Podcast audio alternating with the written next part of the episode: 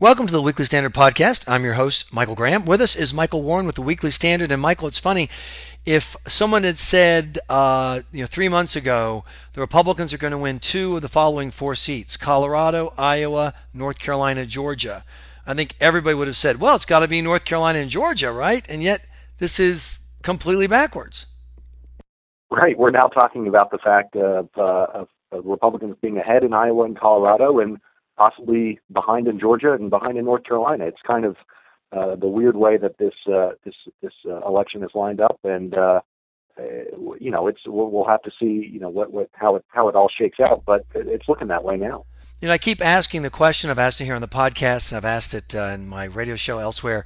Why is it that President Obama's approval ratings are hitting either record lows or tying record lows? In red states, they're down literally in the low 30s, which is just about as low as a, a Democrat can go.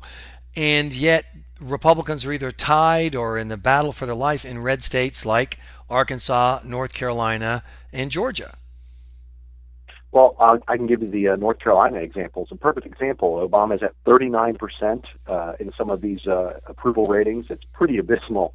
Uh, I think it was uh, the the last state to vote for Mitt Romney in 2012. So it, it definitely switched from Obama in 08 to, to Republicans in 12.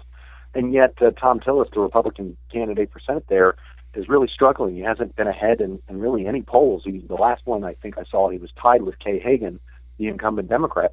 Uh, an interesting thing with North Carolina is it's one of the, the only red states in this election where the election really hasn't been about Obama as much as it's been about Republicans running the state. Thom Tillis is the Speaker of the House of the state, and, and so much of the Republican agenda has been on uh, the ballot and, and what's been debated, not so much uh, Obama. I think that's probably changing a lot with a lot of this national news, whether it's ISIS or Ebola or the stock market crashing, or maybe not crashing, but plummeting today.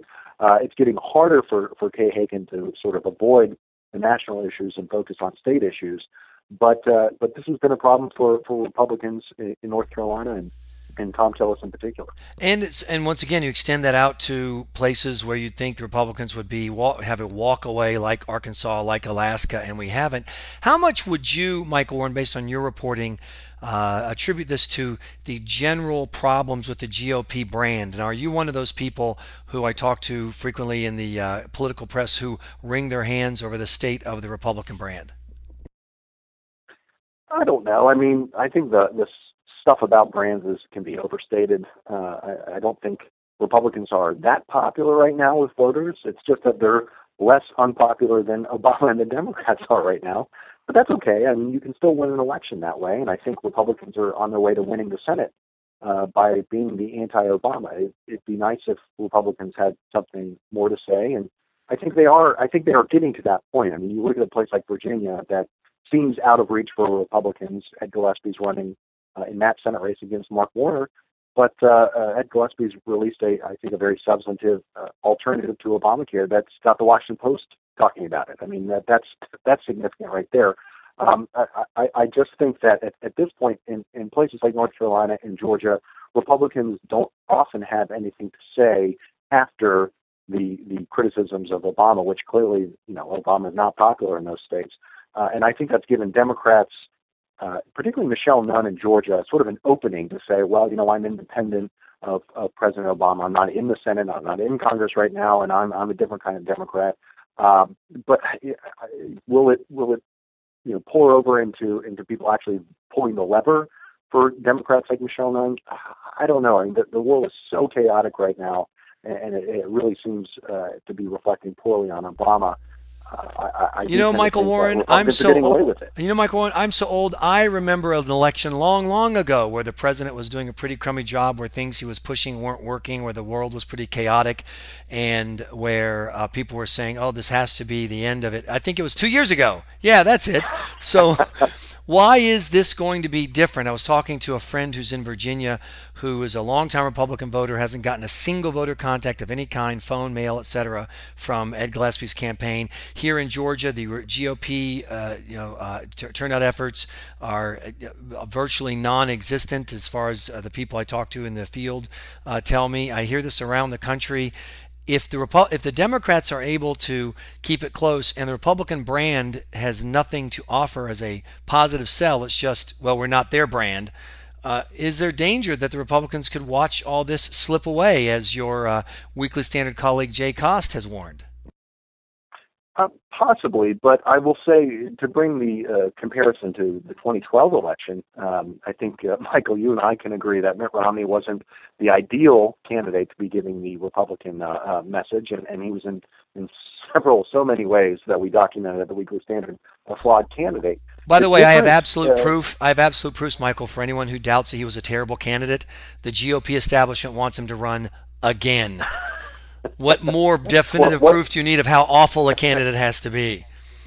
Exactly. The the, the difference in, uh, between 2012 though and 2014 in some of these Senate races, I mean, we mentioned Colorado and Iowa, uh, is that the candidates the Republicans have put up are pretty good. Um, Joni Ernst is uh, the, the candidate in Iowa. She's been described by a, a lot of different people as maybe the best uh, candidate recruited to, to run as a Republican uh, in this cycle. And she's really kind of uh, transform the race there. Colorado, the same thing. Uh, Cory Gardner, the Republican there, wasn't going to get in, and then saw an opening, saw Mark Udall, the Democrat, was weak, uh, jumped in. Now the, the latest polls showing him four points, uh, five points ahead of Udall, and, and this is in supposedly deep blue, you know, the new Democratic majority state of Colorado. So candidates, you know, it's a cliche, but candidates do matter, and and uh, Republicans have some good candidates running uh, in, in a lot of these races. I, I would say the ones where they're struggling, where uh, uh, maybe people aren't getting uh, uh, fired up about voting, are, are in states where the candidates aren't as good. I think David Perdue is uh, in Georgia, for instance, is, is struggling to uh, sort of uh, define himself as not just a generic Republican uh, uh, uh who you know is saddled with that bad brand. But I was exactly, and that's what I think uh, the brand conversation is very relevant, and I think this election is revealing just how bad it is. President Obama has done everything he can to elect a Republican U.S. Senate. Senate. I mean, he's working it over. You I'm going to continue to allow Ebola flights in the United States. I don't care what you think. I'm going to throw the borders open. I don't care what you think. I mean, he's done everything he can to convince independent voters who have a by a two to one margin disapprove of this job you know, to vote against him. And yet, when those independent voters consider the alternative Republican, even as bad as Obama is, they stop and go, "Ooh, I don't know." Doesn't that show that what we need are some more Ernsts, some more candidates who, because of the power of their personality, approach, their whatever vision of the world, their optimism, their flavor, their flair, all of the marketing stuff, that that's what the Republicans need far more than policy stuff.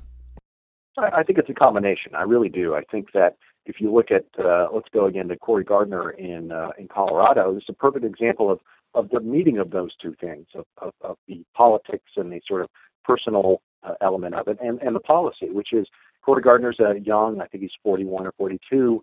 Uh, he is as always has a smile on his face. I mean, it's it's kind of infectious the way he he's always smiling, like in his latest ad. Uh, so he's a he's a good candidate in those terms. But he's also sort of changed the uh, the argument. You know, Mark Udall has been uh, hammering him for uh, for all these being sort of a uh, a Neanderthal on women's issues and abortion and contraception and all these things for for a law that Gardner uh, supported when he was in the state senate uh, that that he has now uh, said he doesn't support anymore.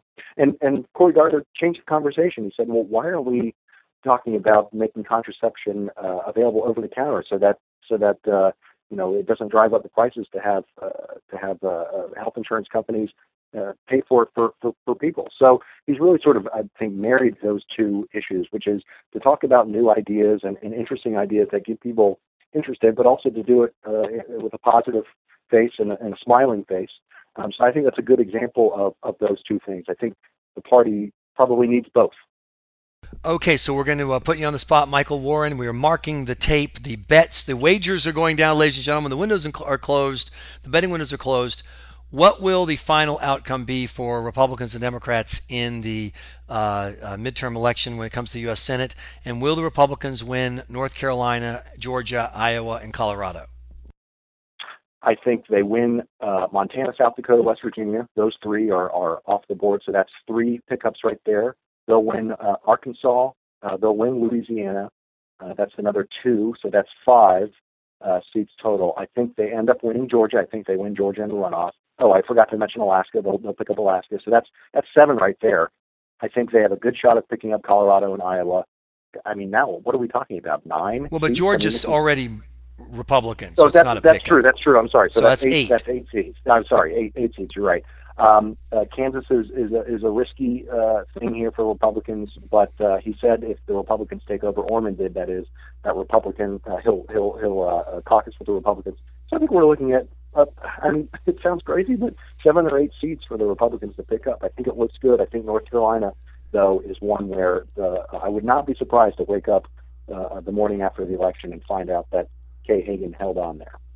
Uh, thanks so much for joining us, Michael Warren, here at the Weekly Standard Podcast, and thank you for listening to the Weekly Standard Podcast. Please be sure to check weeklystandard.com regularly for podcast updates. I'm your host, Michael Graham.